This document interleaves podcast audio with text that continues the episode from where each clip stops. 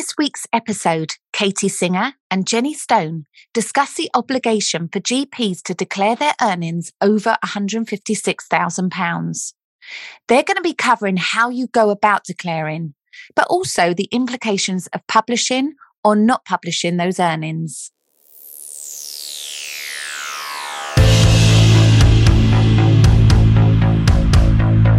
Accountancy on Prescription by RBP, one of the leading firms of medical specialist accountants. We know what you find tough, but don't you worry, as we know our stuff.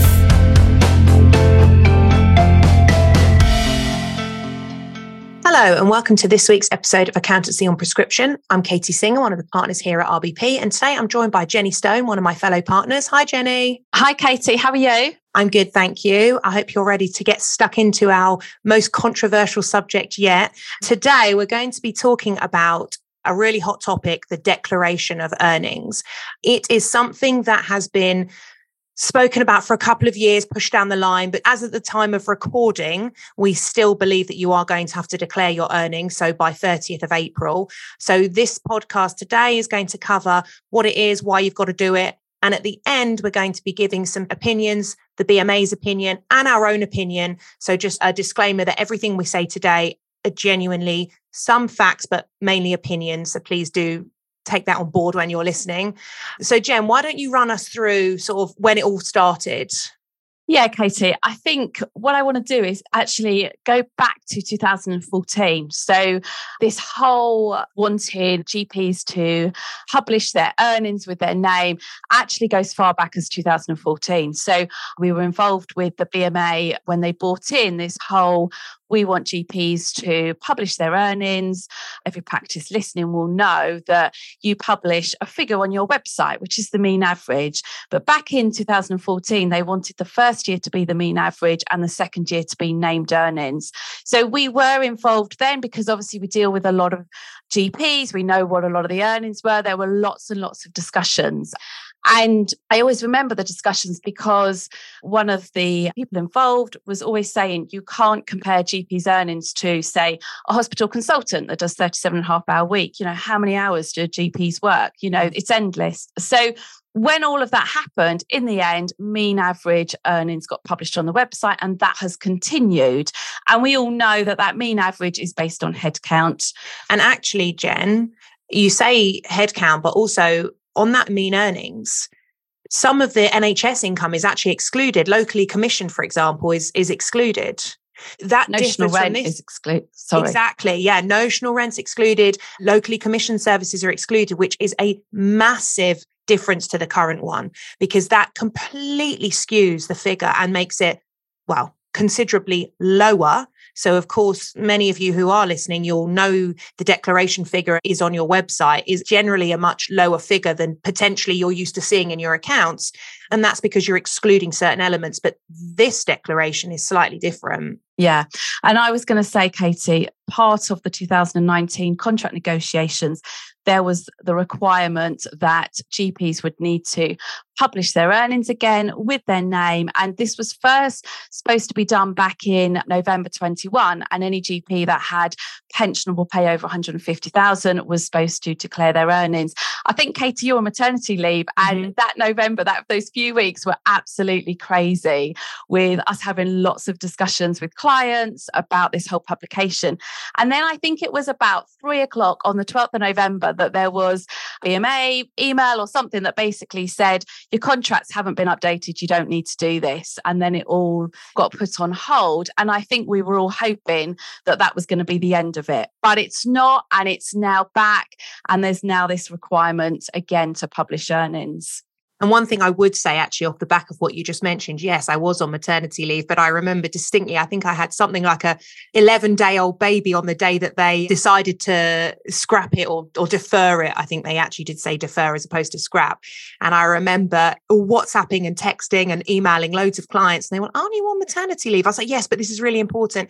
I think one thing to take away is if you do self declare after listening to this, do it on the last day because Yeah. if they are going to defer it, they're going to defer it on the last day. So I did actually have a number of clients who did do the self declaration in a timely fashion. And of course, once they had deferred it, they were a little bit disgruntled. You told me I needed to do this and I did it. And now it's been deferred and I- didn't need to declare that number. Now, as far as we're aware, that information has never been passed on. It's never gone anywhere. No, and Katie, it does say in the guidance that that information, that anybody that did do it for 1920, that information has been apparently destroyed.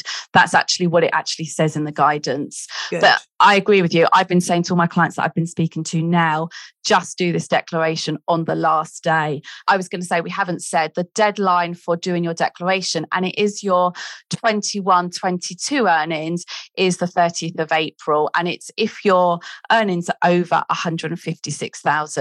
Yeah. So we should probably discuss who actually needs to do this because you might be listening thinking, oh, well, I'm not in the pension scheme, so I don't need to. But actually, that's not what the guidance says, is it, Jen? No, that's right, Katie. It applies to current GP contractors.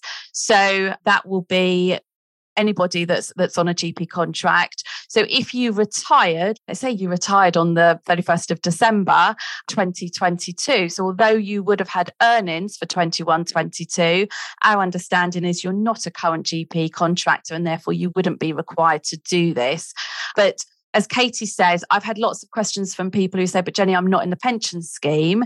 Do I need to do this? Yes, you do. So if you are a GP partner, then you are required to declare your earnings if your pensionable pay is over 156,000 for the year 21 22. Katie, I just want to add sometimes we're getting asked, you know, does it apply to salary GPs? Does it apply to locums? What the guidance actually says is it's saying that GP practices are required to update employment contracts, subcontracts to pass on the obligation for any GP working for them that if their overall earnings are over 156, they're required to declare. Now, what it says is that GP practices will have to update contracts to pass on the obligation, but obviously they don't have to check it. They're not mm. obliged to monitor have individuals complied. So when we read the guidelines, our understanding of this that this would apply to salary GPs, it would apply to locums because they are employed by somebody who holds a GP contract, they would be required to do this.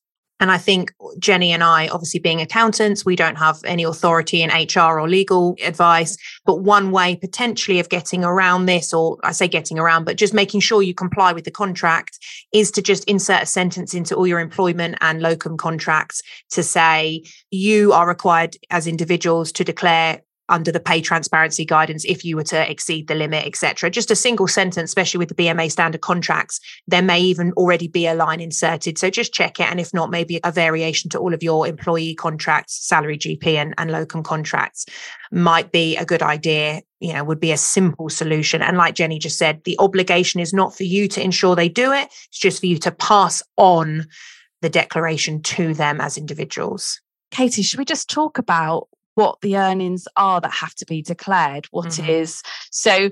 It is pensionable pay. So, anybody that's in the pension scheme, you will know the GP partners, you do a pension certificate, and then there is a line that calculates your pensionable pay. So, it is if your pensionable pay is over 156,000, then you need to make that declaration.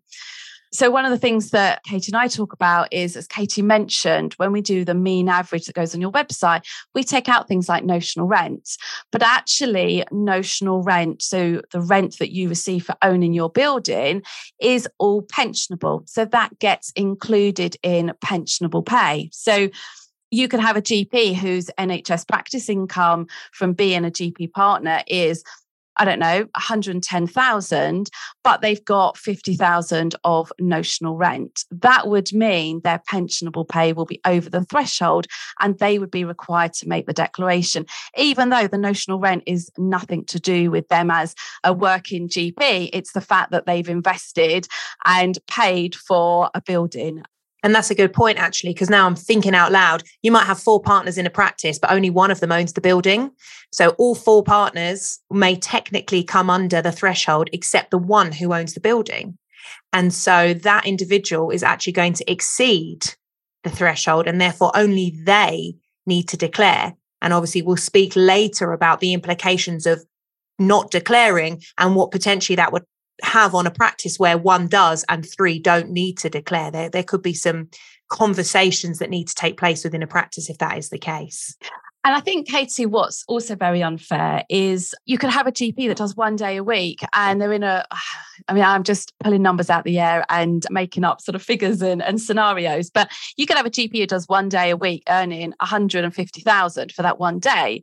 And then you could have a GP who's working six days a week, you know, by the time they need an extra day to catch up on all the paperwork and are earning 160,000. Well, your GP that is full time, probably getting close to burnt out, has to declare their earnings. Mm. But the GP that's only doing one day a week and is only 150 doesn't. So when we're going to get this publication of earnings, there's nothing alongside it that says, actually, how many hours has this GP worked to earn this income?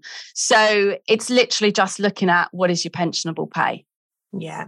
I mean, Jenny and I will both know some of our higher earning GPs, you know, the ones who are over the 156 or a fair bit over that, if you speak to them, or when I speak to them, whatever day of the week they're at the surgery, whatever time of day they're at the surgery, especially, you know, many of you listening will know that partner recruitment has become harder, which means some of the larger practices where you might be used to seeing six, seven, eight partners now might only have two, three, four partners. So just by your individual profits, or earnings may have gone up just because you don't have those fellow partners with you. But that means you're doing all the work on the days when normally you would have been off. So that's why, again, it is unfair. And there's something that we'll be covering later about the BMA stance, which really hits home about this point of, of the amount of hours that you're working and why this declaration is so sort of negative in that respect. Yeah. I mean, I remember Katie when we were looking at it back in November 21, I had a client say to me during COVID, she had a salary GP walk out, didn't want to carry on working. And this GP was picking up the pieces, working endless hours to keep, you know, looking after her mm. patients. But it also meant that her profits bumped up in that particular year.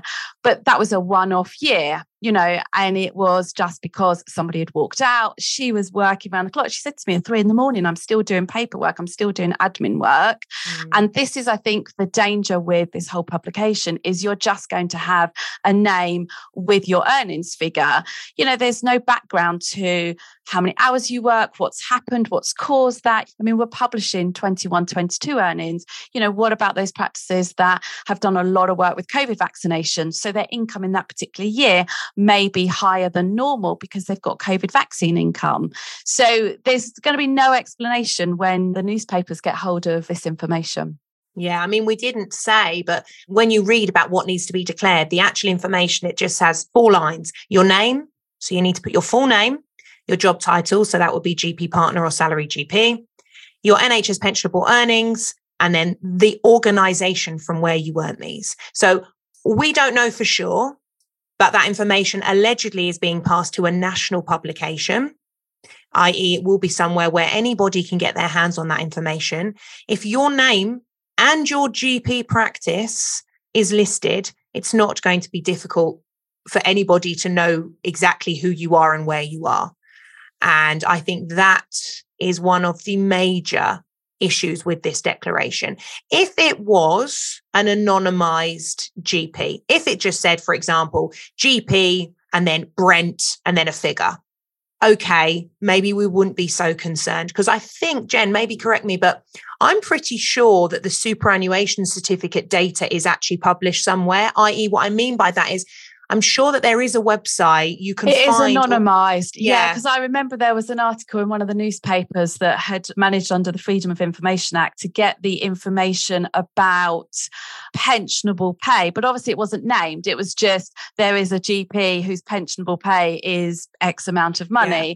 So that obviously is but it's all anonymized. Mm-hmm. Whereas you say, Katie, you're going to put your name.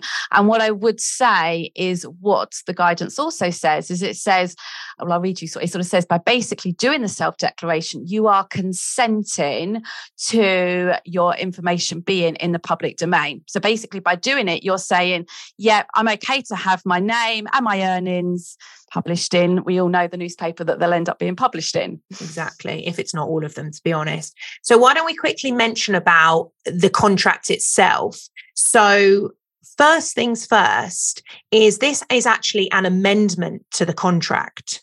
And so, in theory, all practices should have received a variation of contract.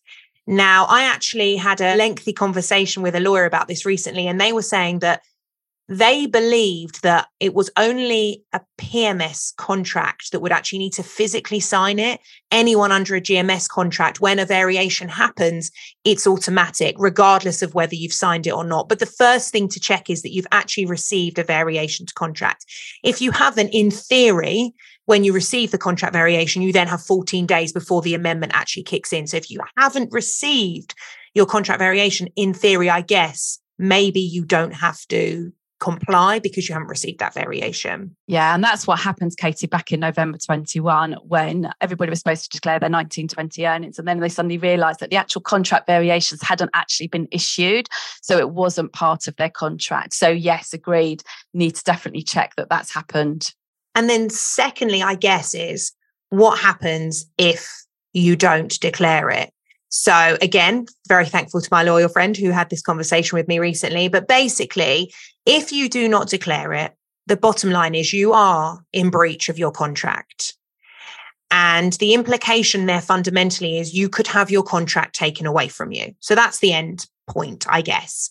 But in reality, what would happen is if you are in breach of your contract, is you would receive a 28 day breach of contract notice. And then you would have 28 days to rectify your breach. Now, there is a very sort of poignant bit on the BMA website. In fact, we will put the link to the BMA website in the show notes because I actually think it's really useful opinions. But they mention what you should do if you actually do receive a contract breach notice. I mean, they actually imply that you should contact them and they will almost potentially begin legal proceedings with you, if you like. So it's quite an extreme case. I think the key thing to take away is if you receive a breach of notice, how have they worked out or concluded that you haven't declared? Where have they managed to get the data from? And I think that's one of the bigger issues at stake because for them to send you a breach of contract means they may know your pensionable earnings are over 156,000. And if they know, where have they taken that information from?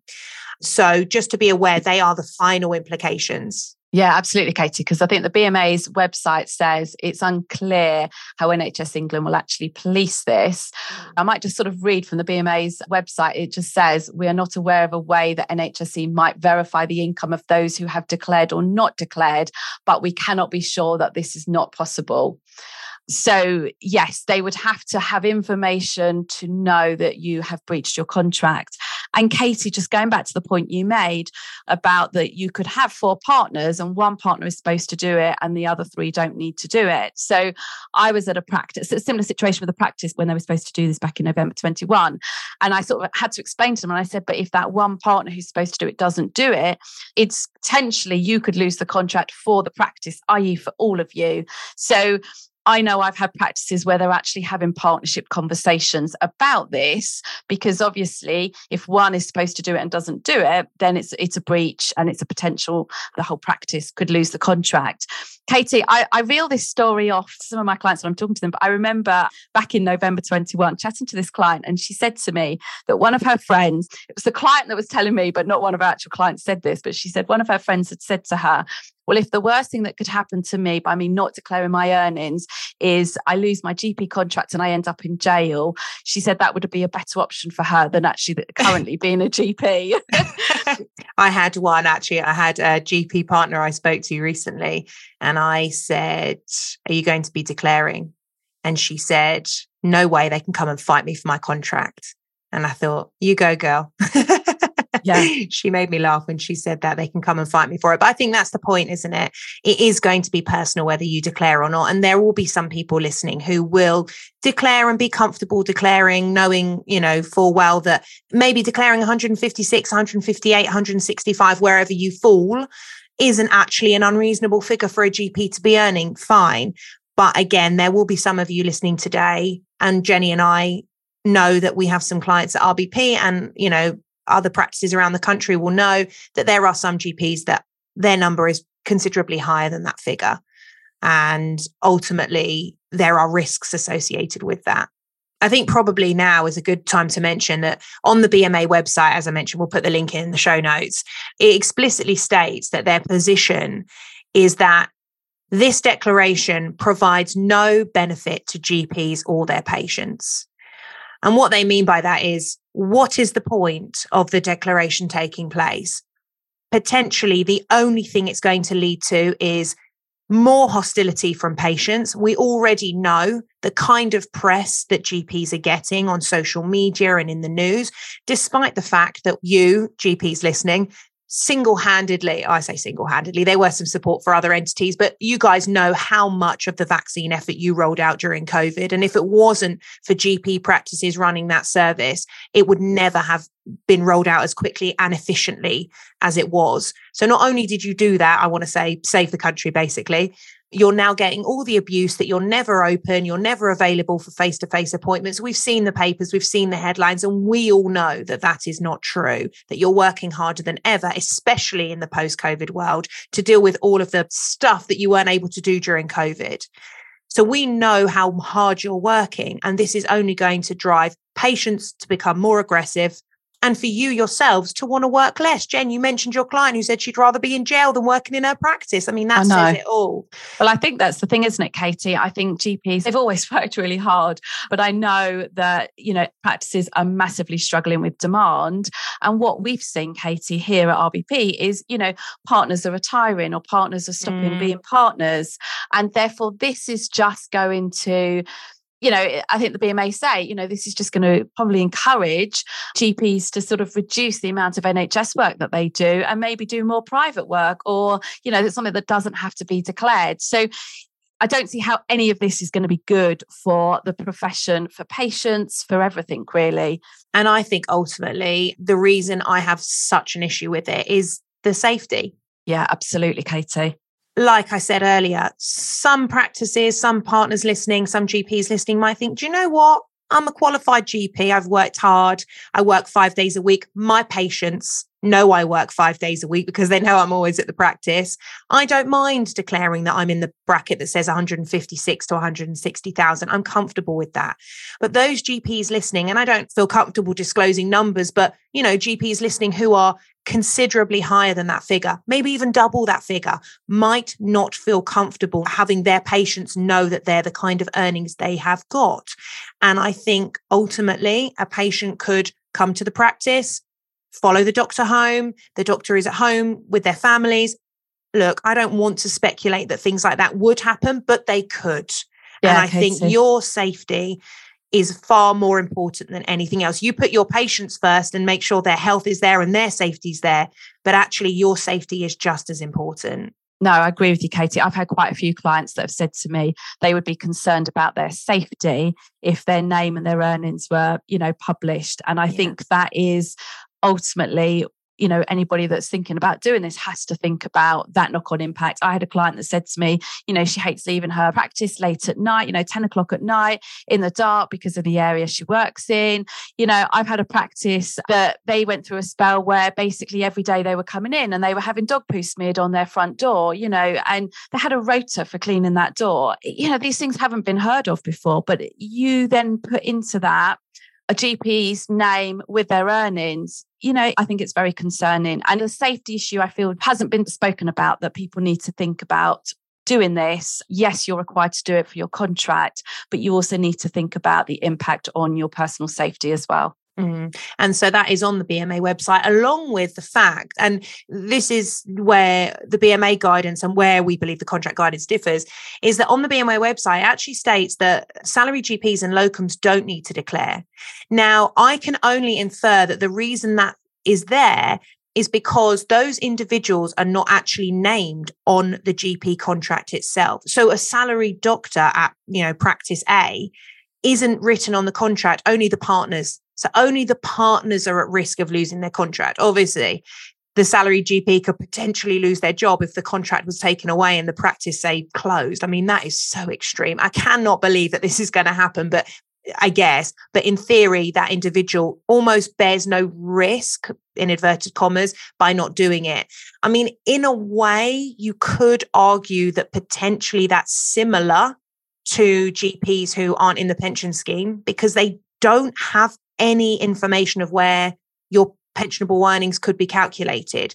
Now, the only way, and this is really clutching at straws, was that they would have to have a team at NHS England to work out what all GP practices are paid and then try and work out at those practices how many partners and staff they have to see if they could try and calculate what kind of bottom line would be made. But I don't think that's possible. I think that's too complicated and far too expensive. The manpower required for a job like that would not I just don't ever see that happening. So, reading between the lines of the BMA website, they are sort of implying that they don't think individuals should declare it ultimately. And I would say, although we can't explicitly state it, there have been lots of, you know, medical accountants talking saying if only all GPs could revolt and if nobody declared it, then what would they do? I mean, Jen, what would they do? Take well, away everyone's contract? I mean, take away everyone's contract? Exactly. That's how I feel, Katie. I mean, let's face it, GPs are leaving. You were seeing so much. We're seeing people give back their contracts. They've got nobody else to give them to. So, yeah, are they going to take away everybody's contract? We don't know. If you're clients of RBP, we will only be writing to you on this if you are over the 156,000 and you are required to make the declaration. So you've all been sent your pension certificates. They are on the portal, so you can obviously log in to see what your pensionable earnings is. But we are going to be writing to those that are affected. But if you do obviously have any questions on this, then please do contact your normal partner that you deal with yeah, so we can give you the figures or guide you on how we can calculate them if you don't have the calculation already done. So I think we'll end it there. Again, just want to stress obviously, some of the things that Jenny and I have said today are personal opinions. We would never tell you to be in breach of your contract because, you know, that is not formal advice. But we just wanted to stress that your safety, the safety of GPs in the UK, is the utmost importance for us over and above everything else, which is why we wanted to get this podcast out because we just think it's such an important topic. But again, if you've heard anything today and you did want to discuss it with us, if you are genuinely concerned, and you want to know your figures and what further implications might be, please do get in touch with either of us or your partner here or anyone at RBP. And if you've enjoyed this podcast and you'd like to listen to more, please do like and subscribe. And we will see you next time. Bye. Bye. Bye, Katie. Bye, Jen. You have been listening to RBP's Accountancy on Prescription podcast. For any updates, please visit www.rbp.co.uk or follow us on Twitter at RBPCA. The contents of this podcast is for general guidance and informational purposes only and does not constitute any form of advice. The information provided by RBP is of a general nature. Appropriate and tailored advice or independent research should be obtained before making any decisions. RBP does not accept any liability for any loss or damage which is incurred from you acting or not acting as a result of listening to accountancy on prescription.